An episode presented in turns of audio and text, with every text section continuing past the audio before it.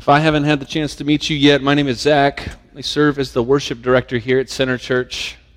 And if you've recently gone through the new members class, you'll see I am listed on the literature as pastor in training, in training. As in, that guy needs some extra training. Double check that guy's work. As funny as the typo, well, I'm assuming it's a typo. Maybe it wasn't a typo. But it did bring to mind the Bereans in Acts 17, where Paul and Silas preached the gospel at synagogue. And it says that the people, the people there received the word with all eagerness, examining the scriptures daily to see if these things were so. Their eagerness to receive God's word preached and their diligence to later examine the scriptures is why they were called more noble than others. And so, my encouragement to you, Center Church, is to be like the believers in Berea and check my work. Read for yourself in all eagerness and see if what I preach today is so. So, if you would, please open your copy of God's Word to Psalm 119, starting in verse 49. This is the Word of God. Remember your word to your servant, in which you have made me hope. This is my comfort in my affliction, that your promise gives me life. The insolent utterly deride me, but I do not turn away from your law. When I think of your rules from of old, I take comfort, O Lord. Hot indignation seizes me because of the wicked who forsake your law. Your statutes have been my songs in the house of my sojourning. I remember your name in the night, O Lord, and keep your law. This blessing has fallen to me that I have kept your precepts. Let's pray. God, as we unpack and then apply your holy and life giving word, we ask that your Spirit would work as only He can by illuminating the Scriptures in our minds and in our hearts. May each person today who hears your word leave today more aware of your Holy Spirit's empowerment to be doers of the word. Help us to understand, God, help me to be a clear and faithful preacher of your word. Lead us, Father, in becoming a church that continues to grow in delighting in your word. Amen. Words and their meanings can occasionally change over time. One such word and the story of how its definition got switched to mean the opposite caught my attention this week. I'll read it for you now. In the early 1940s, there was a gentleman who found himself becoming a rising star in Hollywood. His meteoric rise, however, came in an unorthodox way after he decided to try his hand at the sport of hunting. Ever the consummate showman, this man would don a funny looking hat and trousers and theatrically track and hunt various game. Proving that the 1940s were another time altogether, people would gather and watch. People of all ages, children included, would come and find a soft place to sit, and they would spectate as the actor would involve the crowd as he tiptoed through the forests. The man would shush the little kids as he took aim at birds and squirrels and deer. And the kids would jump at the loud report of the rifle, but ultimately were unworried because they were in on the joke. Our hunter was a terrible shot, and everyone knew it. He never one time hit what he was aiming at. Well, this all changed one early July morning when our would be hunter took careful aim at an unsuspecting rabbit, winked at the kids, and pulled the trigger. To the dismay and horror of all who watched, the rabbit went down in a blurry tangle of fur and twigs and dirt. The little hands of the young crowd leapt to their mouths and eyes in disbelief and sadness. Stunned from the shock of actually hitting his target, the hunter immediately ran to the downed rabbit and began to weep for what he had done, for he had never killed an animal before. To the utter amazement and delight of all who were watching, the rabbit suddenly opened its eyes and uttered a surprisingly witty yet biblically accurate insult What a Nimrod! From that day on, Bugs Bunny and Elmer Fudd would forever be locked in a feud that brought many children joy for years to come. Now, besides cementing the rivalry between these two Looney Tunes, the moment also brought with it the definitional change of the word Nimrod. Up until that point, Nimrod was used how we use the word Herculean. If you completed a Herculean task, you were like Hercules. You're strong, you're mighty, hardworking. Likewise, if you were a Nimrod, you were excellent at the craft of hunting. You were like Nimrod from the Bible, a hunter known for his skill. And so Bugs Bunny calling Mr. Fudd a Nimrod was pretty funny because Elmer Fudd was clearly no Nimrod. The unintended consequences of what was surely a throwaway joke was that a definition was forever changed. If you happen to be called a Nimrod today, there's no question it's not a compliment. And while the etymology of Nimrod is documented well enough functionally today, it's come to mean the exact opposite.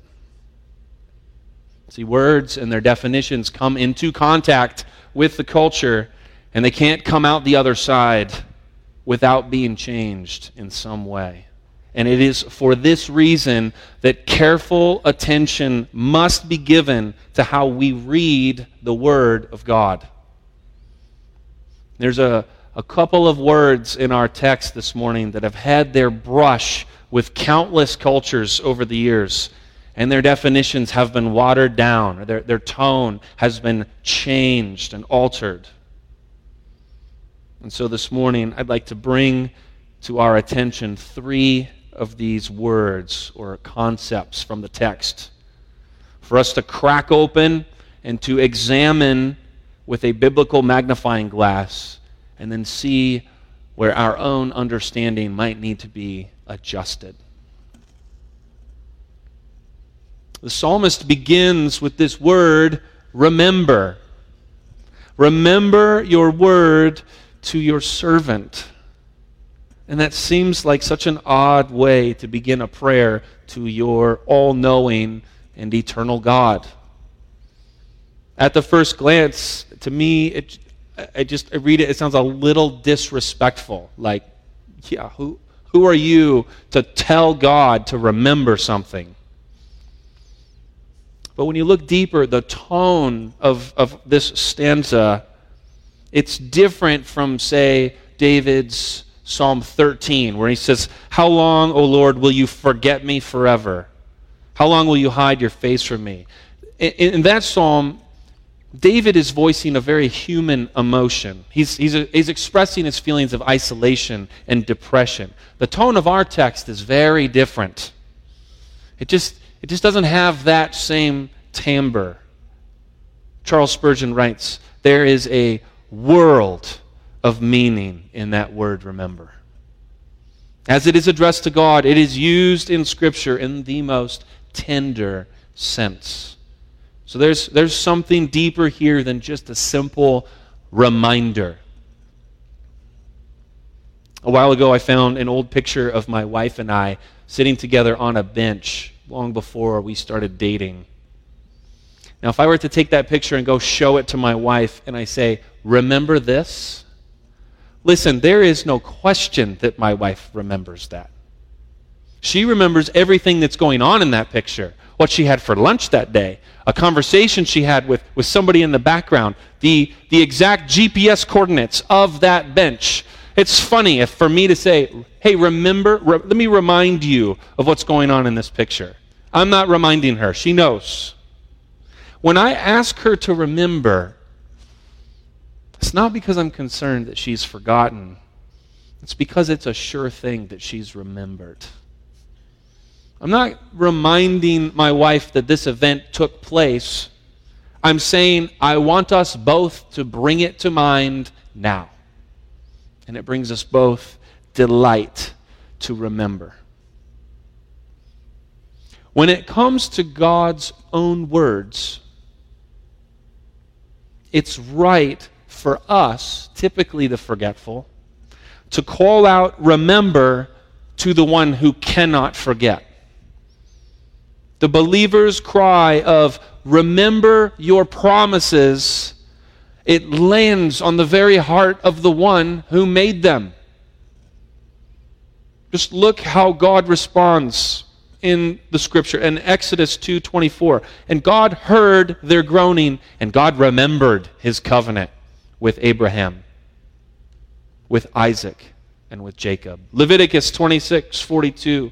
Then I will remember my covenant with Jacob, and I will remember my covenant with Isaac, and my covenant with Abraham, and I will remember the land. Deuteronomy 4, 31. For the Lord your God is a merciful God. He will not leave you or destroy you or forget the covenant with your fathers that he swore to them. Psalm 105, 8. He remembers his covenant forever the word that he commanded for a thousand generations. Ezekiel 16:60 Yet I will remember my covenant with you in the days of your youth and I will establish for you an everlasting covenant. It goes on and on.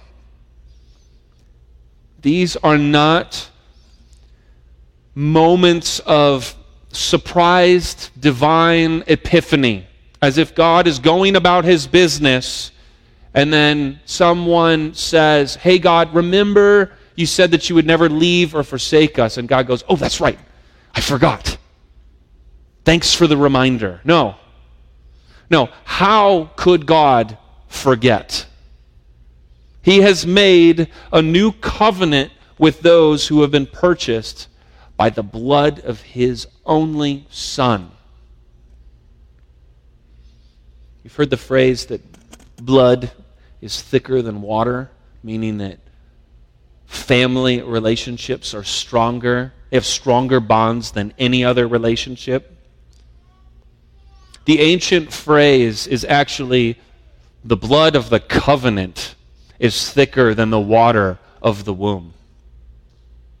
In ancient times, to enter into a covenant it meant to sacrifice an animal and to just rip it apart and then physically walk with someone else through the mutilated remains. In effect, saying, Should I ever forget, should I ever break this covenant, may I be like this mutilated, sacrificial animal.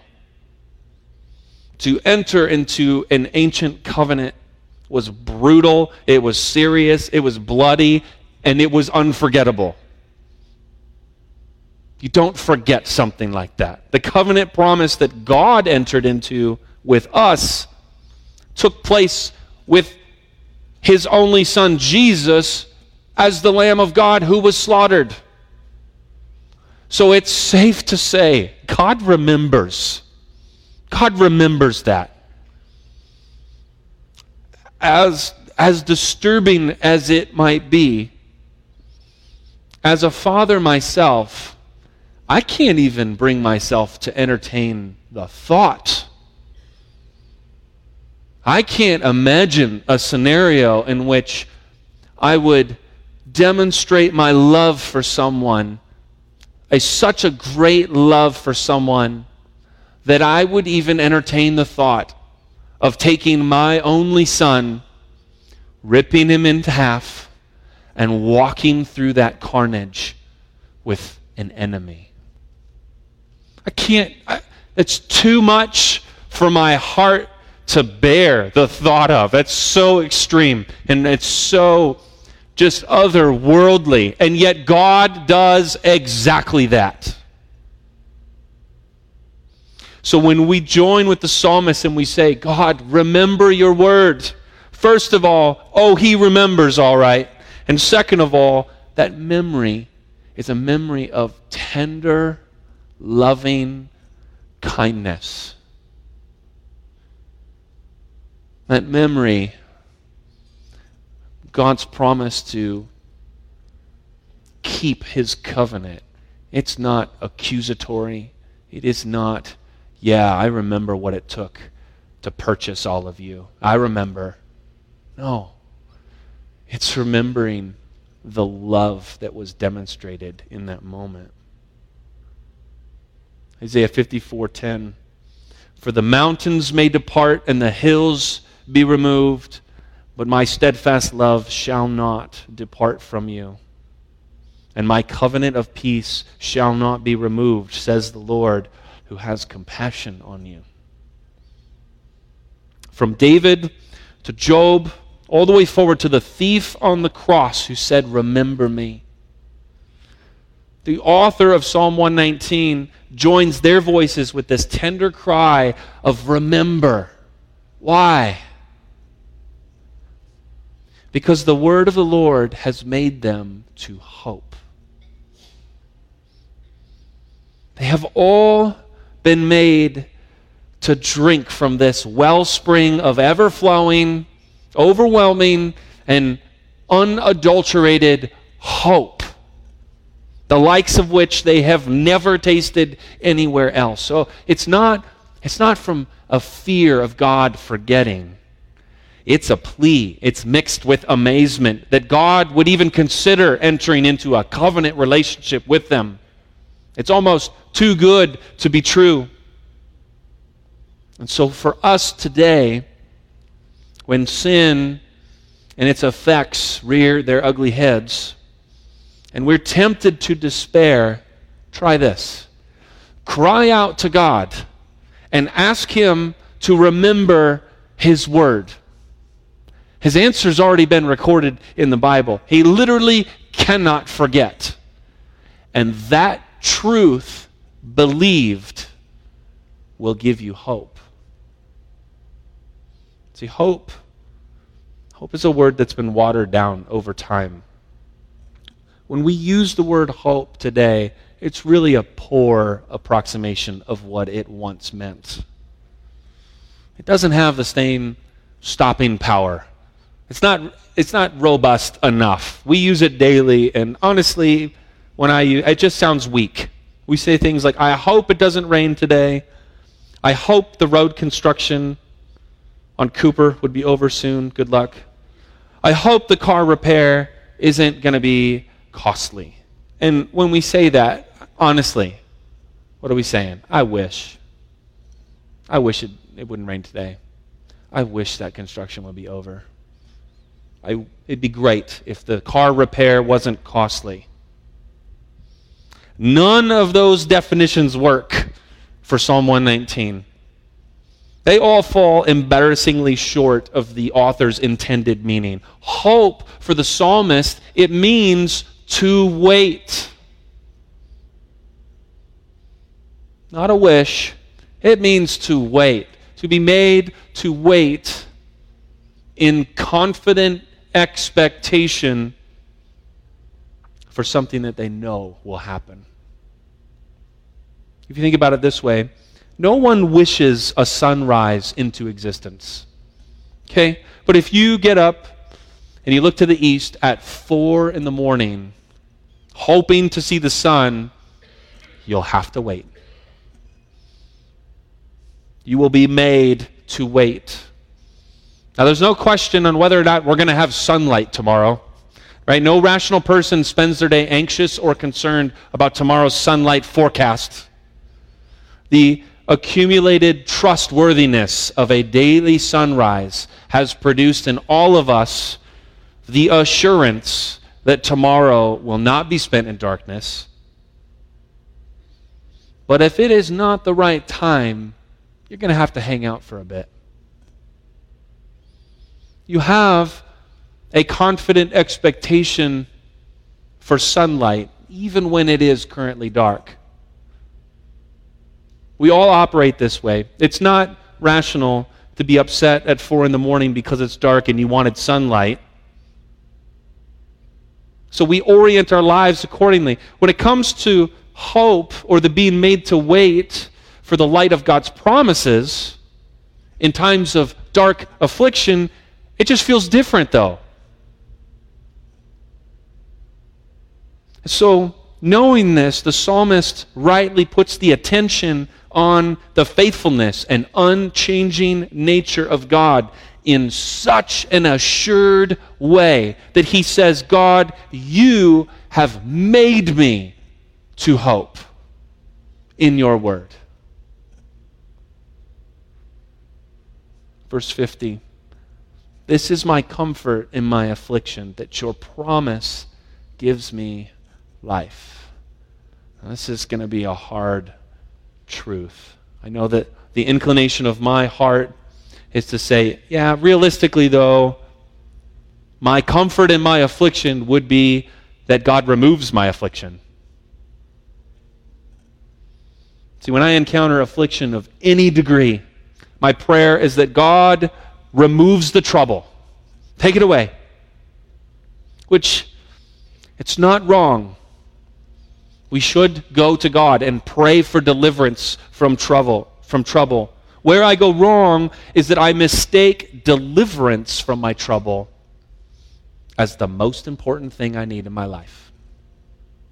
My prayers end up sounding like, I just want out of this situation. God, would you please just remove the relational strife? Just take it. Would you please make it so that my life is not difficult? I need a break. I need a win. And by doing this, I elevate the value of my comfort over God's design for my holiness. And God takes my holiness much more seriously than I do. 1 Thessalonians 4 1 through 3. Finally, then, brothers, we ask and urge you in the Lord Jesus that as you received from us how you ought to walk and to please God, just as you were doing, that you do so more and more. For you know what instructions we gave you through the Lord Jesus. For this is the will of God, your sanctification. See, it is God's will that we walk over time more and more in line with what pleases God. 2 Corinthians 3:18 and we all with unveiled face beholding the glory of the Lord are being transformed into the same image from one degree of glory to another for this comes from the Lord who is the Spirit. One of the principal ways that we're being transformed into the image of Christ is by believing His word and drawing near to Him. And one of the principal ways that we are drawn near to Him is when the waves of affliction crash, we are then made to see that the only safe harbor is Christ. We sing a song here that has these lyrics. It's always difficult for me to sing these lyrics. He sends the waves.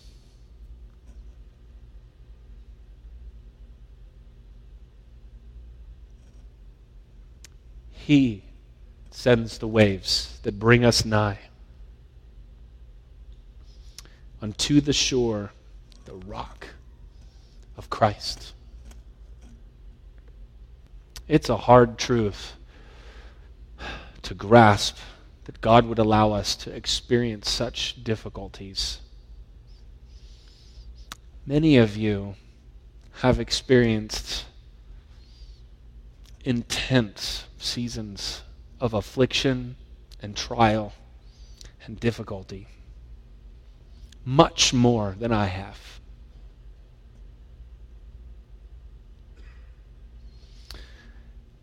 To observe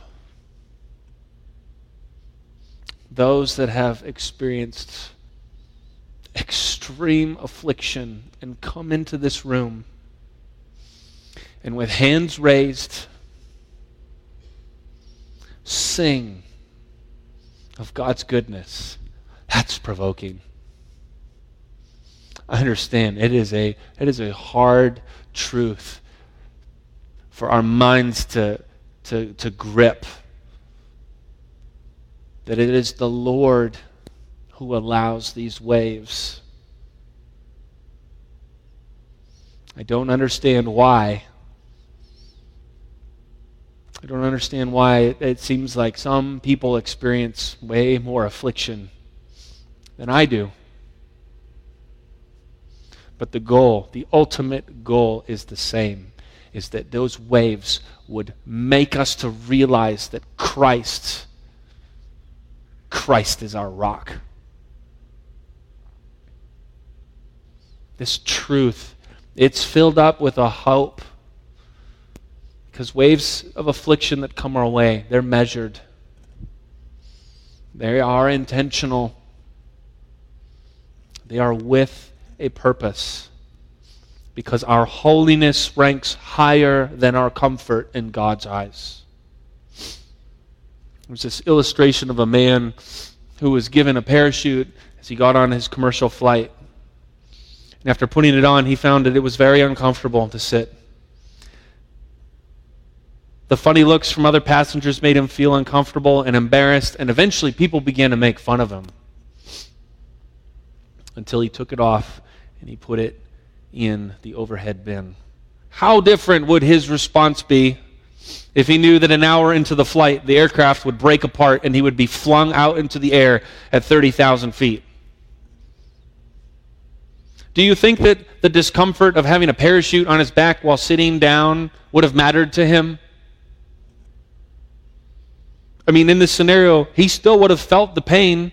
He still would have felt the lower back pain of having this bulky thing on his back. He still would have been uncomfortable. What about when other people made fun of him? He, he would still go through that experience. What if people got so angry that they started to beat him up? What if they started to throw things at him? What if it got so bad that they came and tried to rip the parachute from his back? You think he'd give up? Or do you think that he would cinch that, those straps just a little bit tighter? Knowing that at any moment his need for the parachute will be very apparent. See, it's the knowledge that the parachute will be needed that allows the man to endure this affliction. The knowledge that he won't be dying today is the comfort that he clings to as he experiences trouble.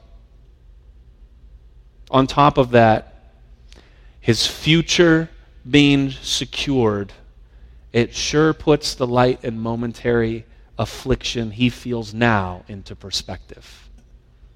He could even say that perspective brought him joy.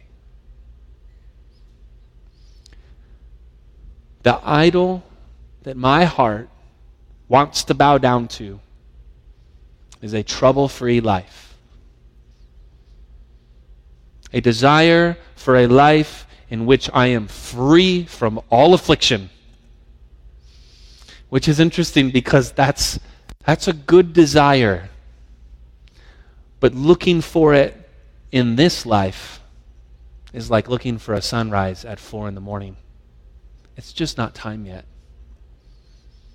We're being made to wait. We're being made to hope for a future that has not yet come. So when you experience that longing for a life free from affliction and trial and sin and trouble, you know what you're looking for? Heaven. You're longing for home. And, church, we're not home. Like the psalmist, we are in occupied enemy territory and we are on a brief stopover on our way home. And while we wait, while we are made to hope, we are given the Word of God as a comfort. Verse 51 The insolent utterly deride me, but I do not turn away from your law. When I think of your rules from of old, I take comfort, O Lord. Hot indignation seizes me because of the wicked who forsake your law. With this, this life being a temporary layover in the journey home to heaven, notice how the psalmist spends his time while waiting. First, there is a plea for God to remember his own word. Then, an acknowledgement of how God's word is the source of comfort when he's afflicted. And this renews his hope and courage to stand firm when the wicked ridicule and mock him. It makes him feverish with anger that he is surrounded by those who would forsake God's good laws. But he doesn't turn away from God's word. Instead, he doubles down and he turns them into songs. Verse 54 Your statutes have been my songs in the house of my sojourning. I remember your name in the night, O Lord, and keep your law.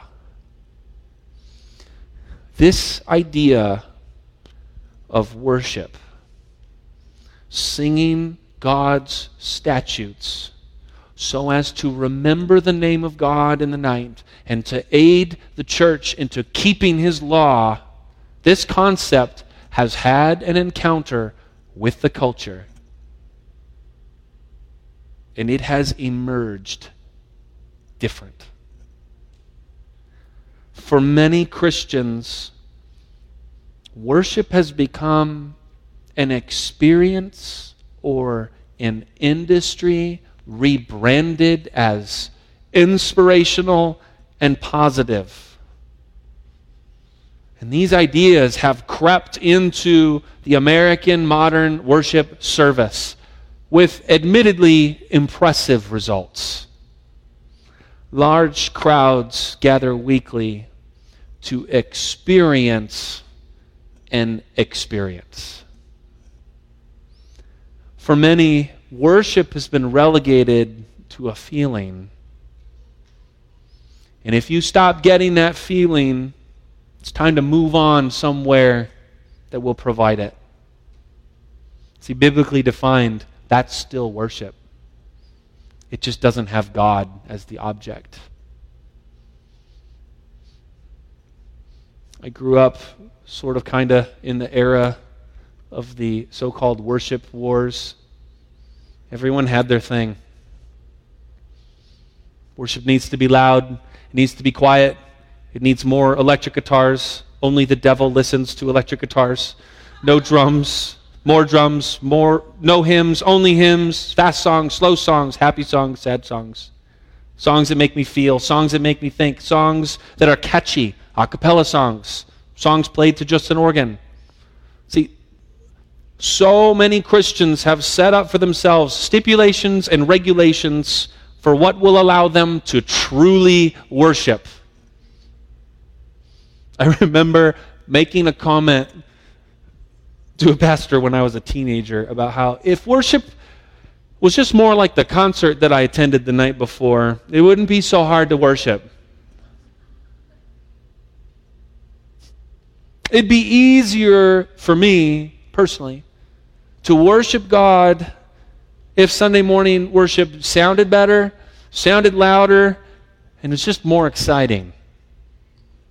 And this pastor, oh man, kindly smiled and gave me the most devastating but such a great response when he said, You're having trouble worshiping God because you're too busy worshiping your own preferences.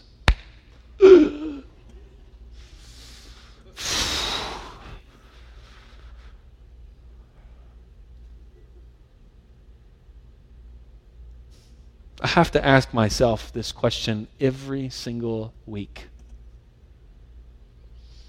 Have my own statutes become my songs?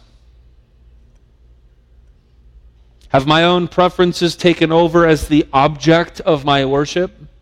Or have I made the Lord's word my song? What we're doing when we gather as a church and sing on Sundays, it is counter to the worldly culture as well as a counter to the prevailing American modern church's culture. And I don't mean to suggest that, that we're the only church that's doing this. I'm not saying that other churches don't do this. But here at Center Church, we take God's Word, His statutes, and we sing them together in the house of our sojourning. It might look and sound impressive. It might look and sound pathetic. It might not be your style. It might not be your preference. It really doesn't make a difference because of first importance is what is sung in church teaches the church. That's why I love VBS for my kids. We have we've far surpassed the half-life of the CDs that these songs are on. My kids want to hear VBS songs all of the time. They want to hear them. They, that's, their, that's their pick. We're going to have to explain to them at some point how CDs work and how if you, if you scratch them too much, they're gone. It's not going to work anymore. My kids want to hear these gospel truth filled songs again and again. And I love it because they're being taught the truth of God's word and it's being planted deep into their hearts and we need the same. If I could have the worship team join me, we're going to sing one more song. Bob Kauflin writes of the need for churches to sing biblically informed songs. He says this We aren't just singing songs, this is teaching the church how to live well and how to die well how to experience success well and how to experience grief well. God uses this to not only serve his church, but to also bring glory to his name. See, music and singing in the church, they are gifts from God to be used in the remembering the promises of God, especially in the times of affliction, especially in the throes of apathy especially in the experience of the mundane. See, songs bury deep their truth in the heart of the singer. This is why we sing a lot of the same songs. We want so much for the truth of God's Word to be buried in our hearts and buried in our minds, burned into our memory so that not if, but when you experience the next wave of affliction, you know with certainty where to turn. It is always towards the shore, the rock of Christ, and the confident expectation of God's word fulfilled. Amen. Let's stand together and let's sing.